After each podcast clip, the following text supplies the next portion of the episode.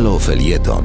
Przed mikrofonem Marcin Górski, były dyplomata, dziennikarz i komentator polityczny. Kryzys wieku średniego. Istnieje przekonanie, że kiedy człowiek przekracza 40 rok życia, to dopada go kryzys egzystencjalny, zwany potocznie kryzysem wieku średniego.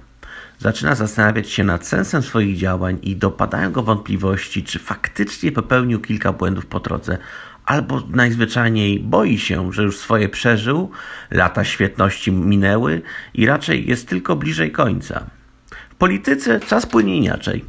Podobna sytuacja może zaistnieć już nawet w okolicach 20 lat od założenia partii. I wygląda na to, że Platformę Obywatelską dopadł właśnie podobny kryzys. Były próby odświeżenia wizerunku. Doświadczony Schetyna został zastąpiony młodym i perspektywistycznym Budką. Efekt? No, odmodzone władze ugrupowania nie dodały wigoru, a doświadczeni działacze odstawieni na bok dodatkowo zogniwiają sytuację. Momentami można odnieść wrażenie, że cokolwiek nie zrobią, to wychodzi im to słabo. Albo że platforma w jakimkolwiek możliwym działaniu jest skazana na porażkę już z góry. Częściej działania wywołują politowanie niż poważanie. Skąd to możemy znać? Wystarczy spojrzeć na dawne SLD. Kolejni nowi młodzi przewodniczący nie podnieśli słupków poparcia, a starzy wyjadacze tylko dodawali oliwy do ognia. Efekty są znane do dziś. SLD już nie ma, jest nowy byt, który wygląda jak hybryda niekoniecznie pożądana. Jednak w opozycji to wciąż Platforma ma największe zasoby finansowe i organizacyjne. Tylko czy dla wyborców może być jeszcze atrakcyjna? Może być dosyć trudno, ponieważ sam Borys Budka nie jest złym przewodniczącym, tylko wybrany na nieodpowiednie czasy.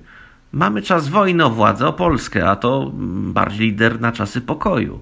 Na pierwszy ogień powinien pójść ktoś, kto pokaże w swoim speechu do wyborców, że idzie na front i nie zamierza brać jeńców. A tu mamy głównie oburzenie i oskarżanie władzy o nepotyzm na przykład. No owszem, od tego jest opozycja, ale niech też coś zaproponuje, poza mówieniem, że obalimy Imperium Kaczyńskiego, bo jest złe z zasady. Na horyzoncie pojawia się ciekawa wizja nowego lidera opozycji, czyli Rafała Trzaskowskiego, który jest jednocześnie wiceprzewodniczącym Platformy, ale mówi się, że szyld ugrupowania mu dosyć mocno ciąży.